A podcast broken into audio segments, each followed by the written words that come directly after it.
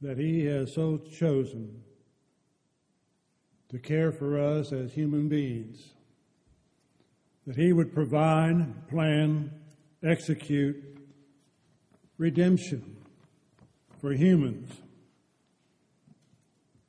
before the foundation of the world.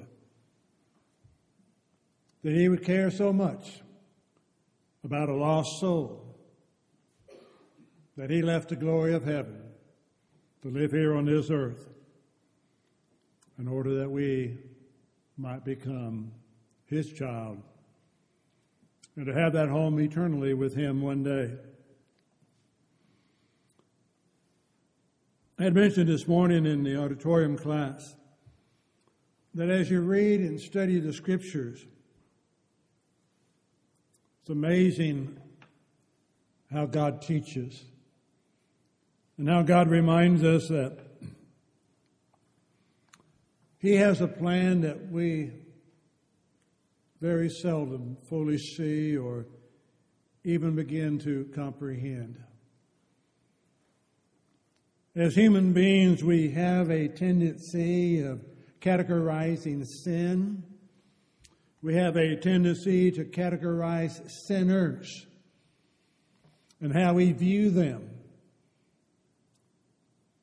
based on what we perceive to be the case within their life.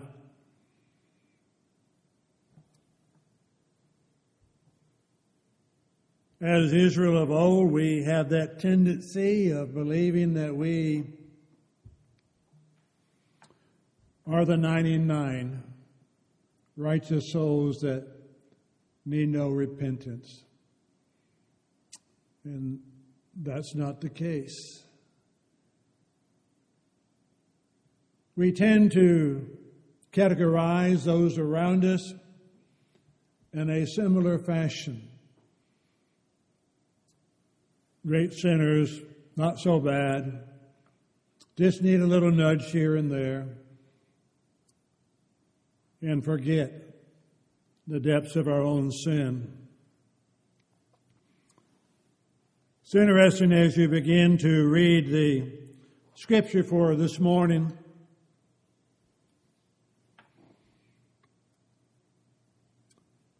Then all the tax collectors and sinners drew near to him to hear him. See the categories already being made? God's people have drawn those things. Tax collectors. Who likes the IRS? Uh, here was even worse than that. Tax collectors would, uh, would collect the Roman tax that they would require. They would be able to keep a percentage of that and give the rest to the government. So they were the worst of all sinners. They betrayed their own people, if you will. But tax collectors and sinners drew near to hear him. And the Pharisees and the scribes complained. The Pharisees thought themselves to be the 90 and the 9. They were the righteous souls. They were the ones that were chosen by God. They were the ones who were keeping God's will and God's word in their life. But the scriptures clearly show us that that was not the case. But they thought they were the righteous ones. And the scribes,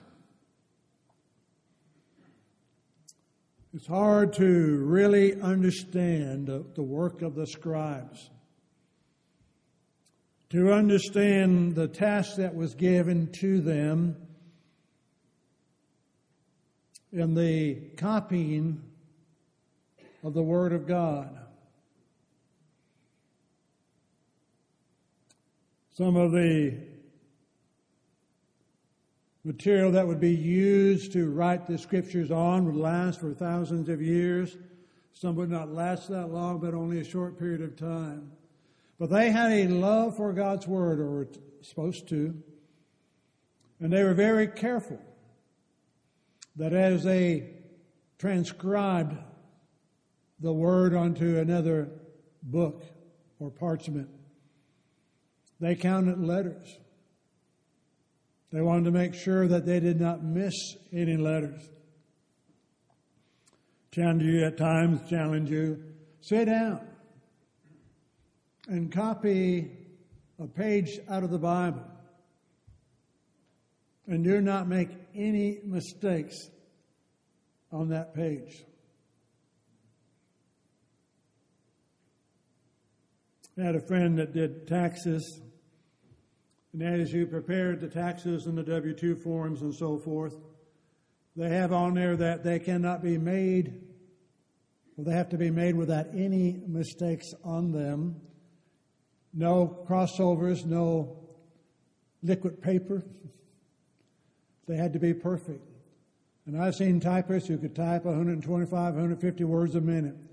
And when they get to doing the W 2 forms, slow down to about 10 words a minute. Because they want to be sure that they copy it exactly as it is written. The scribes were to do that. They knew what it said. Not sure they knew what it meant. And sometimes that's with us. We know what it says. Do we know what it means? They were willing to say that this man receives sinners and eats with them. They may have thought it was an attack on Jesus, but I wonder if they ever understood how true it was. He ate with sinners, he fellowshiped with them. He had fellowship with some of those scribes and those Pharisees. He came to seek and to save that which was lost. That would be the tax collectors and the sinners. But it also would be the Pharisees and the scribes. We have that tendency of categorizing sin, and we need to be careful. And Jesus does that in the parables that he uses here in Luke chapter 15. As you read those three that are given, we only looked at the two. But the third one is what we call the prodigal son. But as you read those, does Jesus categorize the sins? Or does he look at the sinner?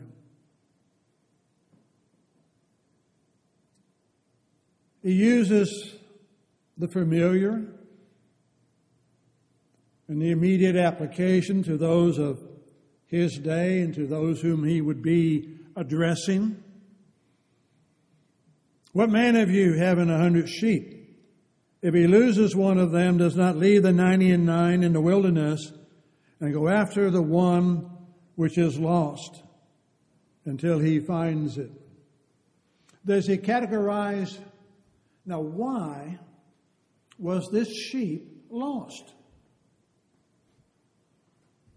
Is it lost because it wasn't paying attention? Was it lost because it was involved in doing something else? Why are people lost? We want to categorize them. Well, because they're terrible sinners. They cheat the government. They do this, they do that. They need the gospel of Jesus Christ. The parable is not even addressing the why, is simply addressing the fact that there was one that was lost, irregardless or regardless of anything else. Not why the sheep was lost, the sheep was lost, needed to be redeemed.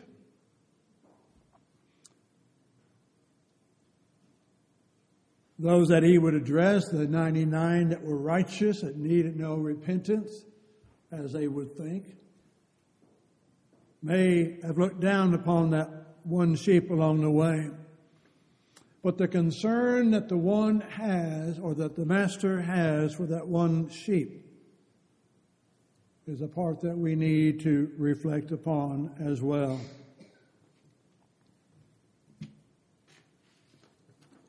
We've mentioned that, or has been mentioned several times, and we'll continue to mention, we're considering the home mission program. And as I mentioned in the auditorium class, is there anything in that program that is new? There's not anything in there that's new. It's what we already know we ought to be doing. Are we the 99 who think we need no repentance? Or do we realize that indeed we may indeed need that within our lives? To understand what the mission of the church is. We also have a brochure in the back that we've had made up times gone by. Our building up, are shining, and are reaching out. Is there anything new within this? That is not found within the pages of God's Word. There's nothing new here. We're all to be reaching out to the lost. For we were all lost at one time. Yea, we may have different backgrounds. We may have been raised in a different situation than some of the others. But there was a time when each one of us was lost. And somebody reached out, however that may have been. And we need to, as the saying goes, go back to the basics. We're to be shining. Anything new about that? Have we not read that in scriptures? Let your light shine before men in such a way that they may see your good works and do what? Say, what a good person you are. I really like the life you're living. No, to glorify your Father who is in heaven. And we are to build up. Anything new in that? Build up one another. Encourage one another. Stir one another up to love and to good works. In that case, I like the King James Version of that provoke one another unto love, excuse me, unto love and to good works. And what does it take to provoke somebody? It takes knowing them, does it not? This is a rare case where the word provoke is used in a good sense. Usually it's used in a negative sense. Provoking you to anger, provoking you to one thing or another. But in order to provoke anybody, good or bad, you have to know the person.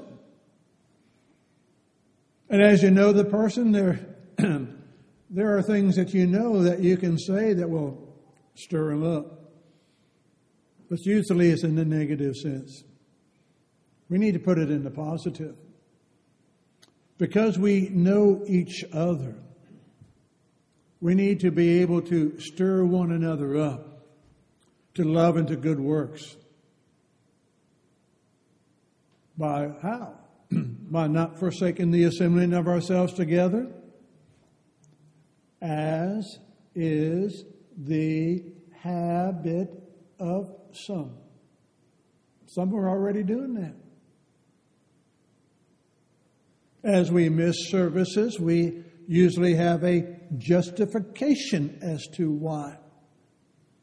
The scripture says you need to stir one another up in the service of God by not forsaking this assembling of yourselves together, but the encouraging of one another, and all the more as you see that day approaching, be it the Lord's day, or be it the final day on this earth for us, or be it the final day of the universe in, in, in totality. Whatever day you want to put in there, we're to stir each other up, encourage one another. it's easy to get discouraged. A lot of things out there in the world that demands our attention. And we need to be reminded we have a priority in life.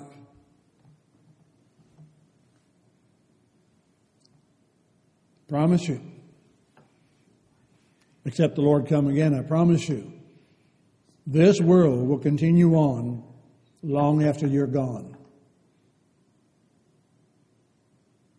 The question is, where will you be?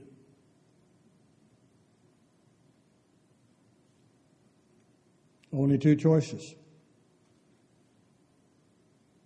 No guarantee of tomorrow. No assurance that you'll survive this day or this hour. The Hebrew writer, the Hebrew writer reminds us that appointed unto man wants to die, and after this, the judgment. When is that time, that appointment of death? You do not know. We live in a world that, that is an uncertainty. We've dealt with loved ones who've been told they've had a short period of time and gone on to live 15, 20 years long, longer. We've had other loved ones we've believed were in pretty good health and gone in a heartbeat. We have no guarantee. We have no way of knowing. So the scriptures remind us that sheep was simply lost and needed to be found. And of the master, of the shepherd, the good shepherd, has such a concern for one lost sheep that he was willing to leave the 99 and go searching for that one. what if that one is you? What if that one sheep that the shepherd went after is you? Do you not believe there would be rejoicing? Do you not believe there would be the gratitude? Thank you, God, for so loving me. Thank you, God, for what? Saving my soul. There wasn't any question about why did the sheep wander. The question was it was lost and needed to be found. And when he found it, verse 7 there will be more joy in heaven over one sinner who repents than over 99 righteous ones, just persons who need no repentance. Reflect on that for a moment. Can you picture heaven? Can you catch a glimpse of what it's like? The throne of the holy, righteous God, the purity of the angels that surround the throne, the righteous souls that are there. And then to think there's more joy in heaven over one soul on this earth in a given period of time than over the 99 righteous ones that need no repentance. We read of the righteous when they live their life and stand before the throne. Well done, thou good and faithful servant, enter into the joy of your master. Well received into heaven. But the joy over that one regardless of the reason why the lost was he was lost or she was lost, the joy that they found salvation, and the rejoices there.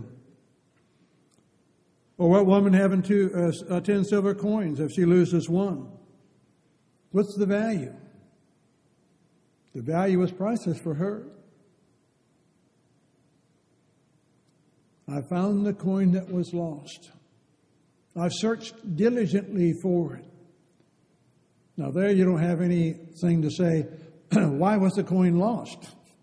What did the coin do to become lost? The coin was lost.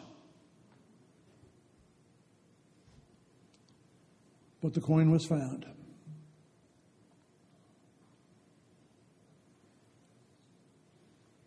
Likewise, I say to you, there is joy in the presence of the angels of God over one sinner who repents. But then it gets a little more personal. He used sheep. He used a coin. Now, let me talk to you about a person.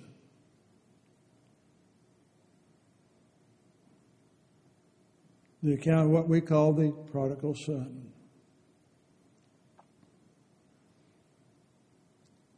You need, excuse me, you need to know the attitude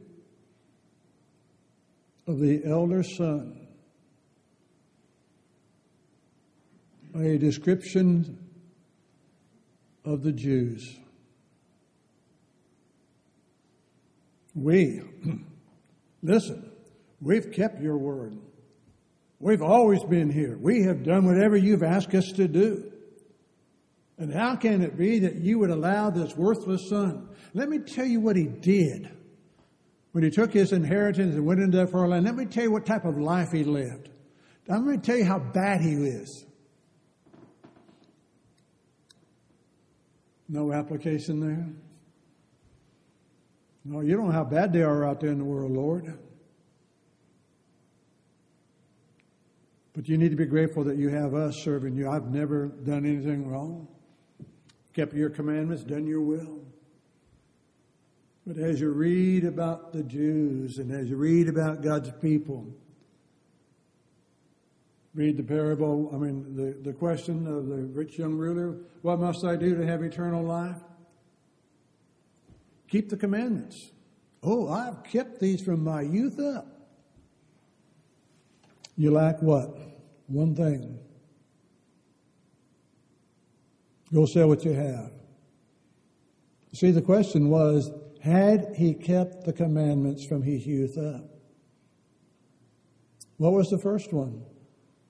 What was the greatest commandment of all? To love the Lord your God with all of your heart. He hadn't done that because he would not give up his riches to be with God. I've kept them, have we? Have we kept them? I'm not like this wayward son. What was the response of the father? What was the father doing when the son started home? The father, God, saw him coming from a distance. And the father, God, ran to meet him. Rejoice. My son, who was lost, is now found. My son, who was dead, is now alive. The father had a different view of the son than the brother had of his brother. Whose example are we following? Do we see those that are outside the confines of this building as sinners, terrible sinners? Look what they do. Look what they're doing in the world in which we live, how they've changed everything we do. Look how bad they are. Or do we see them as sinners?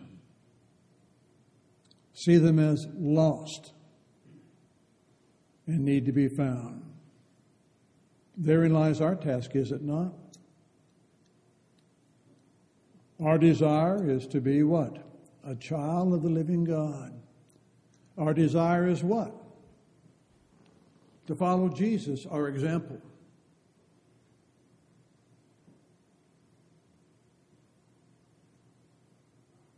We know the externals. Do we know the internal? Do we know the internal?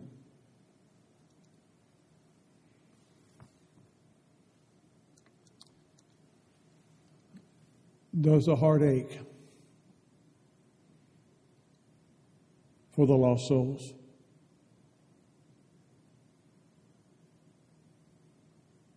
Does a heart reach out to those who are dead in order that they might live?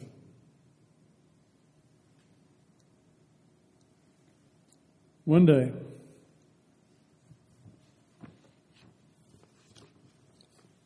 it's not a threat, but it is a reality. One day,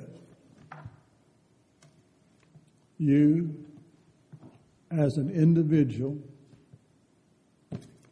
will stand before the Almighty, pure, holy, loving God to give an answer